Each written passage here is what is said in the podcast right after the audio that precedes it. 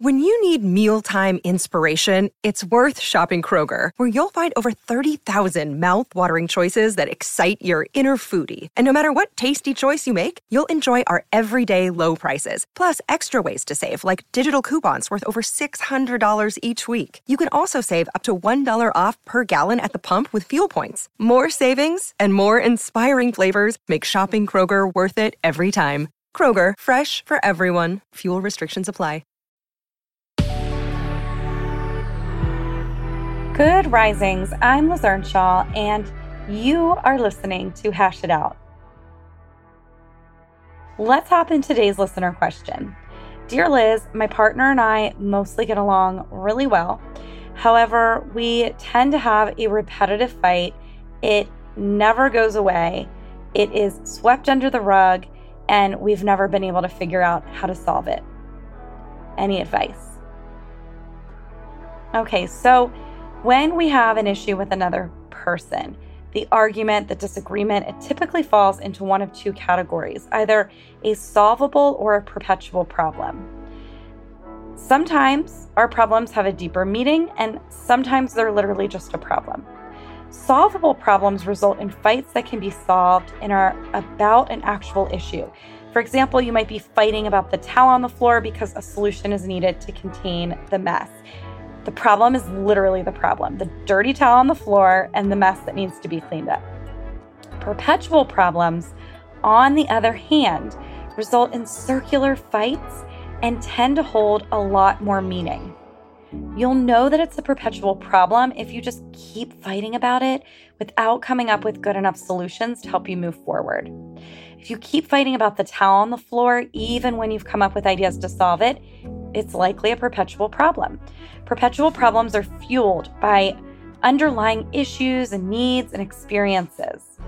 And no matter how much you love each other or how compatible you are, fighting is going to be inevitable in your relationship.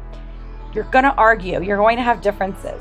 So the goal isn't to never fight or to never argue or to never have differences. That is so unlikely. Instead, the goal is to get better at navigating the differences and discussing feelings which are among the two most important skills to have in a relationship. Doing this really requires understanding the reasons why couples argue in the first place.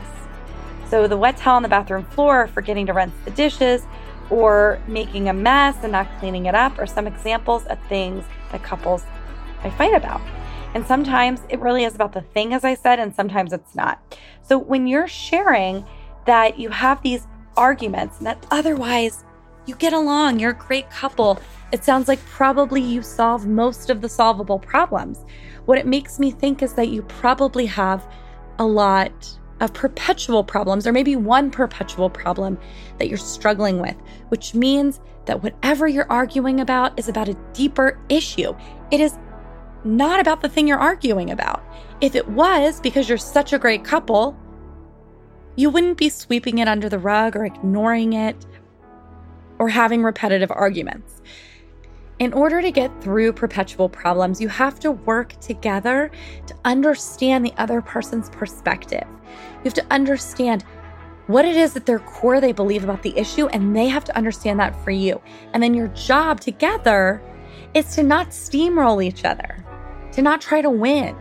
The goal instead is to work together to figure out a creative solution so that you both feel like that core need is being met.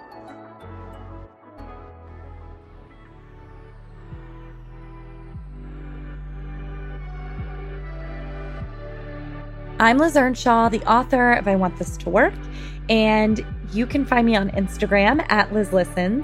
Thank you so much for listening to Good Risings. We love to hear from you, so please take a moment to leave us a review. Until next time, love on your loved ones, and when that gets hard, tune in to me to learn how to hash it out.